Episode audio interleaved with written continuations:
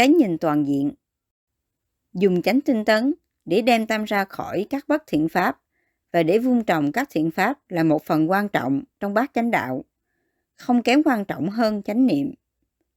Tuy nhiên, ít ai quan tâm đến điều này. Họ thường quên cái nhìn toàn diện để chỉ bám vào một số chi tiết hấp dẫn trong Phật giáo.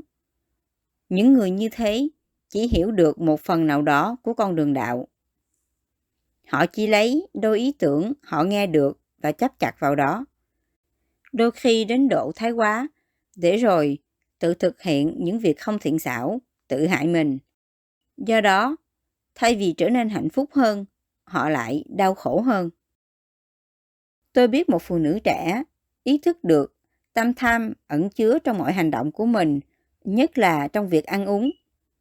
Nhưng thay vì trở nên chánh niệm, cô cố gắng đè nén các cảm xúc của mình. Ở các bữa ăn, cô kiềm chế để không cảm thấy tham ăn.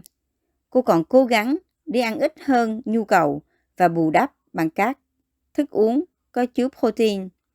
Vì thế, thay vào tâm tham bình thường, cô phát triển một sự dị ứng thần kinh và trở nên trầm cảm. May thay, cô được một thiện hữu nhắc nhở cô nên có một cái nhìn toàn diện và vun trồng các trạng thái tâm thiện. Người bạn hướng dẫn những phương cách để thoát khỏi sự trầm cảm, đọc sách, đi giả ngoại, làm điều thiện hay bận rộn với công việc. Nhưng cô phản ứng quyết liệt. Tôi không muốn trốn tránh thực tại. Làm những gì cần thiết để thoát khỏi gọng kìm của bất thiện pháp không phải là trốn tránh thực tại. Đó là trốn tránh một nỗi đau lớn hơn.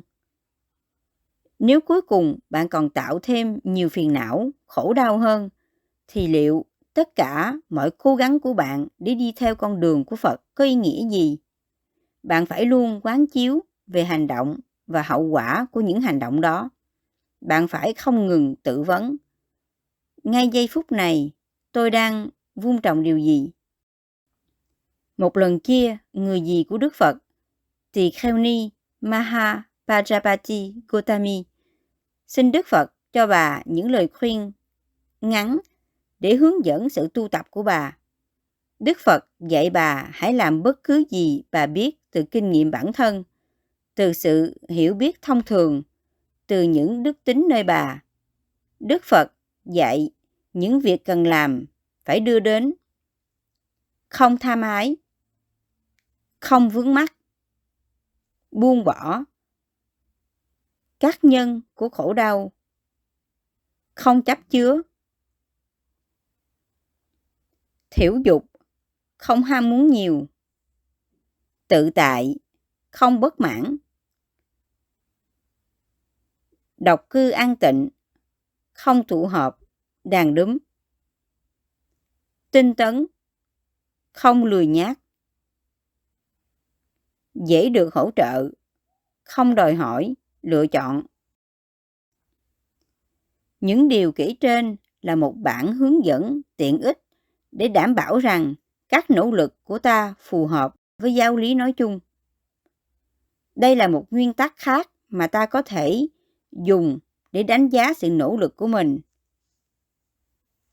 Như Đức Phật đã tuyên thuyết, lời dạy cốt yếu của tất cả chư Phật luôn là làm điều thiện, không làm điều ác và thanh tịnh tâm. Chánh niệm về chánh tinh tấn Khi tâm bị uế nhiễm bởi các bất thiện pháp, thì việc hành thiền rất khó khăn. Một số hành giả khi ngồi tọa thiền không thể nào giữ được yên tĩnh.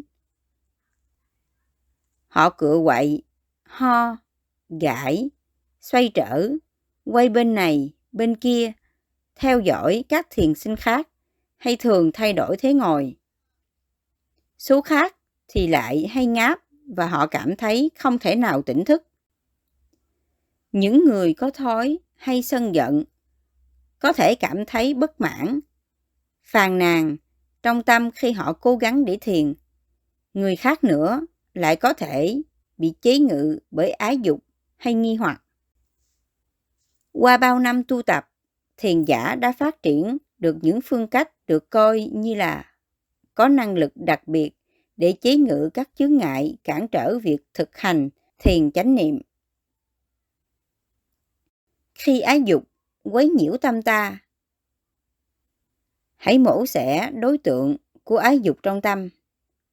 Thí dụ, nếu bạn đang thèm một miếng bánh chocolate, hãy nhắc nhở bản thân rằng miếng bánh đó được tạo nên bởi nhiều yếu tố và nó sẽ bị hư hoại.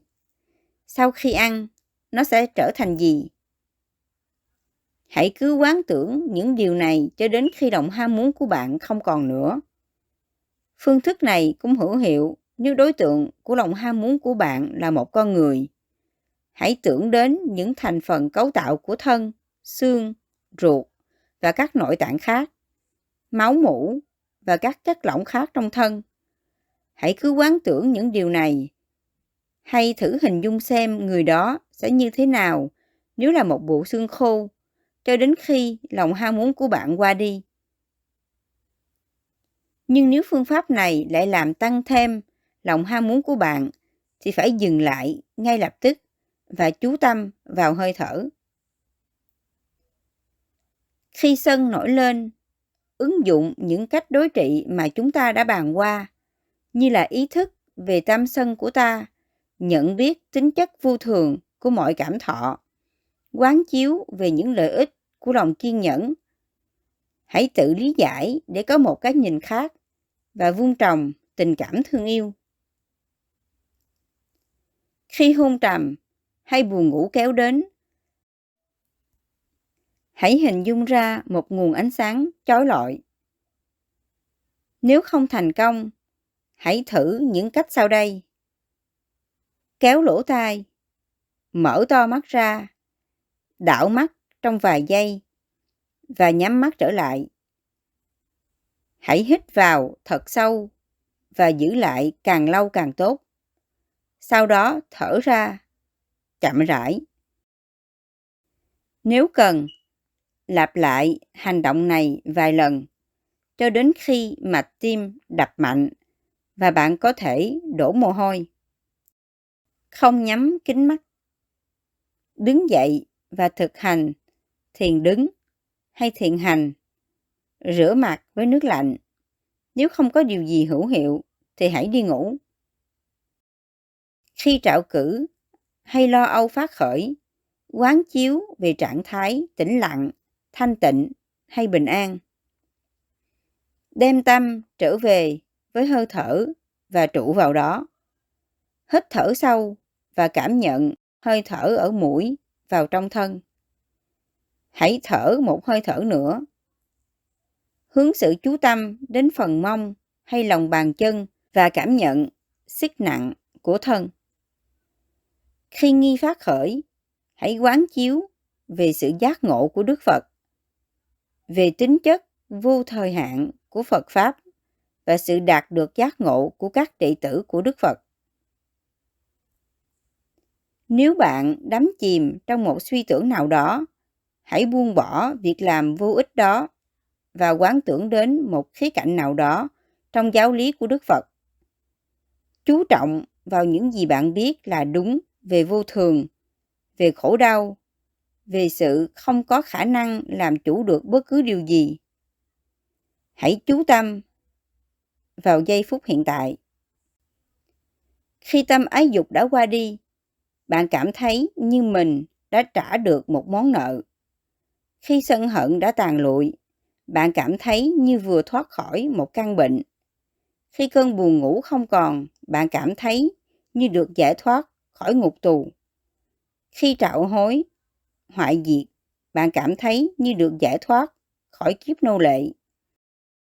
Và khi tâm nghi hoặc không còn nữa, bạn cảm thấy như đã đến được một nơi an toàn, chắc chắn, không còn lạc lối giữa sa mạc. Không những bạn cảm thấy hạnh phúc ngay giây phút tâm bất thiện biến mất, mà cả sau này khi bạn nghĩ đến sự vắng mặt của chúng. Khi nhớ đến bao khổ đau mà các chướng ngại và kiết sử đã mang đến cho bạn trong quá khứ, bạn sẽ cảm thấy thật hạnh phúc khi nhận ra rằng chúng không phiền nhiễu bạn nữa. Tâm bạn thư thái, thanh tịnh. Bạn đã đi tìm trạng thái tâm này, giờ bạn đã đạt được và bạn rất hạnh phúc. Khi các tâm hành ác đã mờ nhạt, tâm sẵn sàng để vun trồng các tư tưởng tích cực. Khi tâm hành thiện phát sinh trong lúc thọa thiền, hãy quan sát chúng một cách đầy chánh niệm mà không bám víu vào chúng. Những tâm thiện cần được vun trồng, tưới tắm trong thiền quán bao gồm tình thương yêu, bi mẫn, hỷ, xả, sự thông cảm, chịu đựng, hòa nhã, kiên nhẫn và phục vụ đối với tất cả mọi chúng sanh. Khi các tâm hành thiện này qua đi, hãy nỗ lực để vun trồng chúng trở lại. Hãy nhớ lý do trước hết tại sao chúng có mặt. Nguồn gốc của mọi thiện pháp đều ở trong tâm ta.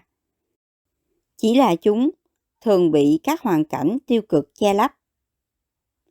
Dùng chánh tinh tấn để ngăn cản, chế ngự các tâm hành bất thiện và để vun trồng, duy trì tâm hành thiện thì cũng giống như ta đang leo núi. Trước khi bắt đầu vào cuộc, ta phải cẩn thận để tránh những vấn đề phát sinh trên đường. Ta phải chắc rằng cơ thể và tâm lý ta thích hợp cho hành động này. Ta cần mang theo một ít thuốc phòng trường hợp bị bệnh bất thình lình. Ta phải mang giày thể thao, mang theo dây, gậy, thức ăn, nước uống và y phục thích hợp. Những phương tiện này thì cũng giống như chánh tinh tấn để ngăn trở các trạng thái tâm tiêu cực không phát sinh. Mặc dầu đã chuẩn bị chu đáo như thế, vẫn sẽ có vấn đề xảy ra. Khi đói khát, ta dừng lại để ăn uống. Khi cần đi nhà vệ sinh, ta cũng làm thế. Khi mỏi mệt, ta nghỉ ngơi. Khi bị sốt cao, ta phải uống thuốc đã mang theo người. Những hành động này thì giống như là cách ta chế ngự các tâm hành bất thiện khi chúng phát sinh. Ta duy trì năng lượng bằng cách nghỉ ngơi, ăn uống điều độ, uống nhiều nước và tránh làm việc gì quá độ. Các hoạt động tích cực này cũng giống như là vun trồng các thiện pháp. Sau muôn vàng khó khăn, ta cũng lên đến đỉnh. Ta cảm thấy thật sự giải thoát, vui mừng, hài lòng. Ta vui mừng vì đã đạt được mục đích của mình với nhiều nỗ lực. Ta có thể nói, tôi rất mừng là mọi việc đã qua rồi. Hay, tôi rất mừng là tôi đã có thể chiến thắng được mọi chướng ngại. Tương tự, khi bạn vun trồng thiện pháp và duy trì được chúng, bạn vui mừng vì cuộc chiến đấu của mình đã kết thúc và bạn sẽ không bao giờ phải chiến đấu với bất thiện pháp nữa. Chánh tinh tấn có thể mang đến niềm vui như thế đó. Khi ta nỗ lực để đạt được hạnh phúc là nó đã có mặt. Hãy nhớ đến mục đích của mình và đừng bao giờ lơ là, tinh tấn cho đến khi ta đạt được hạnh phúc tuyệt đối. Hãy tự nhủ. Hạnh phúc thay, ta được sống an ổn giữa những oán thù. Giữa những kẻ hung ác, ta không có oán thù. Hạnh phúc thay, ta được sống với tâm, không bệnh giữa những bệnh tật. Giữa những người đau yếu, ta thoát khỏi bệnh hoạn. Hạnh phúc thay, ta sống không tham đắm giữa bao ham muốn. Giữa những kẻ sân tham, chúng ta thoát khỏi sân tham. Tóm lược về chánh tinh tấn. Chánh tinh tấn rất quan trọng trong việc phát triển tâm linh, dầu ít được nhấn mạnh đến. Chánh tinh tấn có bốn tứ chánh cần ngăn cản tâm bất thiện sanh khởi chế ngự tâm bất thiện nếu đã sanh khởi vuông trồng tâm thiện và duy trì tâm thiện. Kiết sử là những khuynh hướng bất thiện đã hằn sâu trong tâm sanh khởi do tham và khiến những người bị uế nhiễm sống trong đau khổ. Mười kiết sử là thân kiến nghi giới cấm thủ tham sân ước muốn được tái sinh trong cõi sắc giới, ước muốn được tái sinh trong cõi vô sắc giới, kiêu mạng, trạo hối và vô minh. Chướng ngại là biểu hiện của kiết sử dưới dạng thô tháo, cao độ. Ta cần sử dụng chánh tinh tấn để kiềm chế và điều phục năm chướng ngại là tham, sân, thùy miên hôn trầm, trạo cử lo âu và nghi. Các phương cách để chế ngự một chướng ngại là đừng chú ý đến nó, hướng sự chú tâm đến chỗ khác, thay thế chướng ngại bằng một đặc tính trái ngược với nó, tự lý giải và cuối cùng nếu tất cả mọi các cách đều thất bại thì phải hủy diệt nó với tất cả sức lực của mình. Ta chỉ có thể đè nén được các kiết sử, nếu không thể hủy diệt chúng. Các kiết sử có thể bị làm yếu đi bằng tâm chánh niệm và định, hay sự phát triển của các đặc tính đối nghịch với chúng cũng sẽ làm chúng yếu hơn nhiều. Khi các kiết sử cuối cùng bị phá vỡ là ta đạt được giác ngộ. Duy trì chánh niệm để ngăn cản tâm bất thiện phát sinh. Chánh niệm được phát triển qua giới luật. Sự thực hành chánh niệm, tri giác, kiên nhẫn và nỗ lực. Để chế ngự tâm bất thiện đã sanh khởi, chỉ nhận biết chúng. Nếu ta không thể nhận diện được tâm bất thiện một cách nhanh chóng, thì chúng sẽ tích lũy thêm sức mạnh.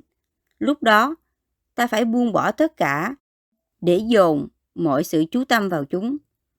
Cố gắng quán chiếu về sự nguy hại mà chúng có thể mang đến và tính vô thường của bất cứ nhân duyên gì đã phát sinh ra chúng, hay thay thế chúng với các tâm thiện.